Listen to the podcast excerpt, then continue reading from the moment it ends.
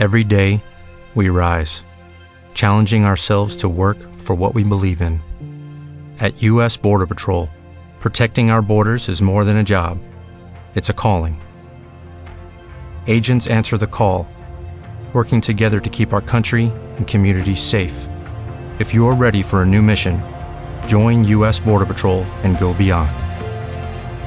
Learn more at cbp.gov/careers. With the Lucky Land slots, you can get lucky just about anywhere. This is your captain speaking. Uh, we've got clear runway and the weather's fine, but we're just going to circle up here a while and uh, get lucky. No, no, nothing like that. It's just these cash prizes add up quick. So I suggest you sit back, keep your tray table upright, and start getting lucky. Play for free at LuckyLandSlots.com. Are you feeling lucky? No purchase necessary. Void where prohibited by law. 18 plus terms and conditions apply. See website for details. His sarcastic quality and becoming a very junior partner. I was just engaged with Mr. He paused to glance at his desk. Machin, whose singular letter we received this morning about an alleged option on the lease of the chapel site at Piccadilly Circus. The Woldo estate, sir. You remember, sir? This the man? enquired Mr. Slosson, ex president of the Law Society, with a jerk of the thumb. Edward Henry said: "This is the man." "Well," said Mr. Slosson, lifting his chin, and still puffing, "it would be extremely interesting to hear his story, at any rate. I was just telling Mr. Wrissell about it. Come this way, sir. I've heard some strange things in my time, but He stopped. "Please follow me, sir," he ordained. "I'm dashed if I'll follow you," Edward Henry desired to say, but he had not the courage to say it, and because he was angry with himself he determined to make matters as unpleasant as possible for the innocent Mr. Slosson, who was used to bullying, and so well paid for bullying that really no blame could be apportioned to him. It would have been as reasonable to censure an ordinary person for breathing as to censure Mr. Slosson for bullying, and so Edward Henry was steeling himself. "I'll do him in the eye for that, even if it costs me every cent I've got." A statement characterised by poetical licence. 3. Mr. Slosson, senior, heard Edward Henry's story, but seemingly did not find it quite as interesting as he had prophesied it would be. When Edward Henry had finished, the old man drummed on an enormous table, and said: "Yes, yes, and then?" His manner was far less bullying than in the room of Mr. Vulto. "It's your turn now, Mr. Slosson," said Edward Henry. "My turn? How?" "To go on with the story." He glanced at the clock. "I've brought it up to date. Eleven fifteen o'clock this morning, Anno Domini." And as Mr. Slosson continued to drum on the table, and to look out of the window, Edward Henry also drummed on the table and looked out of the window. The chamber of the senior partner was a very different matter from Mr. Vulto's. It was immense. It was not disfigured by japanned boxes inartistically lettered in white, as are most lawyers' offices. Indeed, in aspect it resembled one of the cosier rooms in a small and decaying but still comfortable club. It had easy chairs and cigar boxes. Moreover, the sun got into it, and there was a view of the comic yet stately Victorian Gothic of the Law Courts. The sun enheartened Edward Henry, and he felt secure in an impugnable suit of clothes. In the shape of his collar, the colour of his necktie, the style of his creaseless boots, and in the protuberance of his pocket book in his pocket. As Mr. Slosson had failed to notice the competition of his drumming, he drummed still louder. Whereupon Mr. Slosson stopped drumming. Edward Henry gazed amiably around. Right at the back of the room, before a back window that gave on the whitewashed wall, a man was rapidly putting his signature to a number of papers. But Mr. Slosson had ignored the existence of this man, treating him apparently as a figment of the disordered brain, or as an optical illusion. "I've nothing to say," said Mr. Slosson. "Or to do?" "Or to do."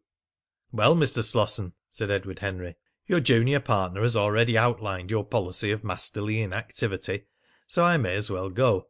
I did say I'd go to my solicitors, but it's occurred to me that as I'm a principal I may as well first of all see the principals on the other side.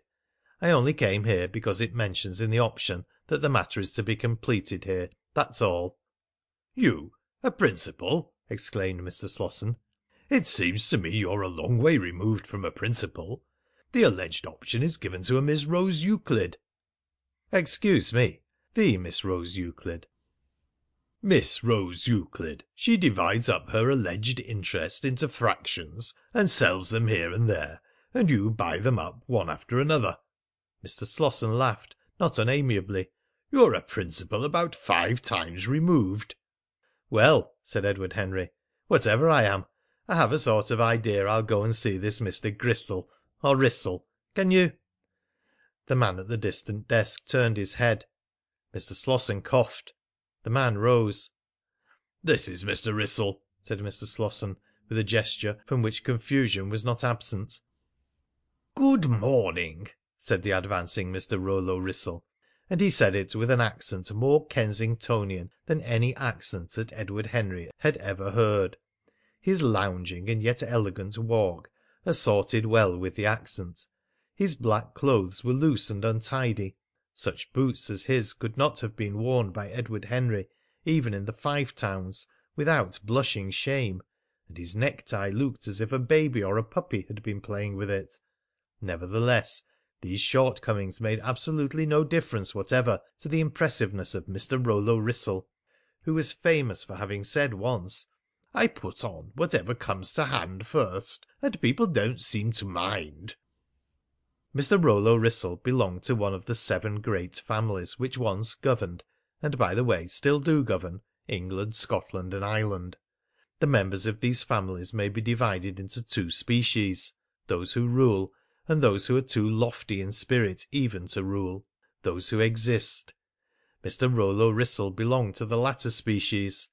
His nose and mouth had the exquisite refinement of the descendant of generations of art collectors and poet patronisers.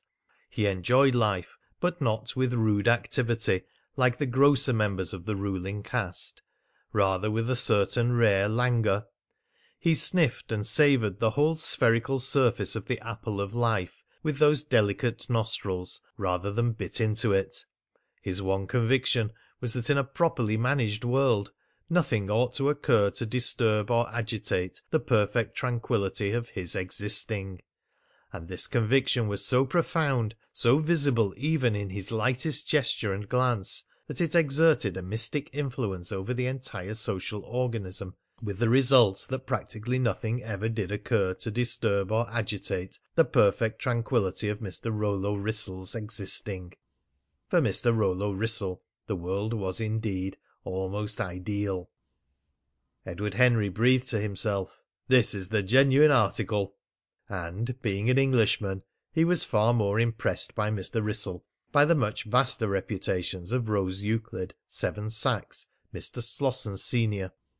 At the same time he inwardly fought against Mr. Wrissell's silent and unconscious dominion over him, and all the defiant Midland belief that one body is as good as anybody else surged up in him, but stopped at his lips.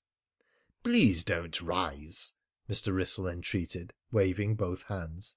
"I am very sorry to hear of this unhappy complication," he went on to Edward Henry, with the most adorable and winning politeness. "It pains me," his martyred expression said, "and really I ought not to be pained. I'm quite convinced that you are here in absolute good faith the most absolute good faith, Mr. " "Machin," suggested Mr. Slosson. "Ah! Pardon me, Mr. Machin. And naturally, in the management of enormous estates such as Lord Woldo's, little difficulties are apt to occur.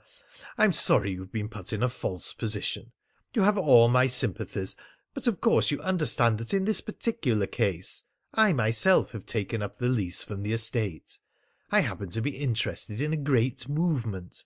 The plans of my church have been passed by the County Council. Building operations have indeed begun." "Oh, chuck it!" said Edward Henry, inexcusably, but such were his words.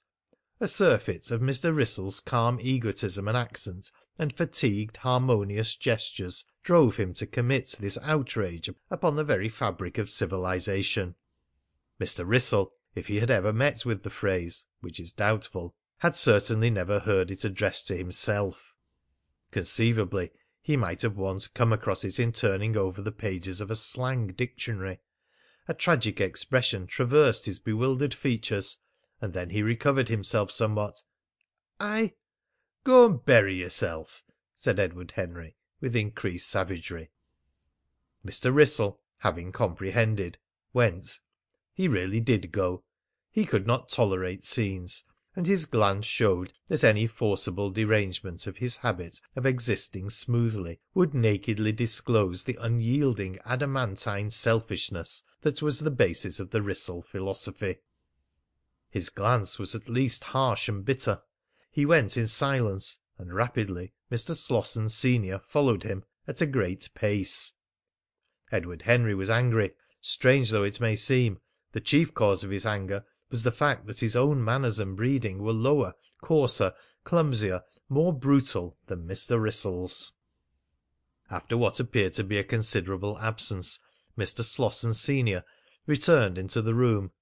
Edward Henry, steeped in peculiar meditations, was Hello, it is Ryan, and we could all use an extra bright spot in our day, couldn't we? Just to make up for things like sitting in traffic, doing the dishes, counting your steps, you know, all the mundane stuff. That is why I'm such a big fan of Chumba Casino. Chumba Casino has all your favorite social casino style games that you can play for free anytime, anywhere with daily bonuses. That should brighten your day a little. Actually, a lot. So sign up now at chumbacasino.com. That's chumbacasino.com. No purchase necessary. Group. Void were prohibited by law. See terms and conditions. 18 plus.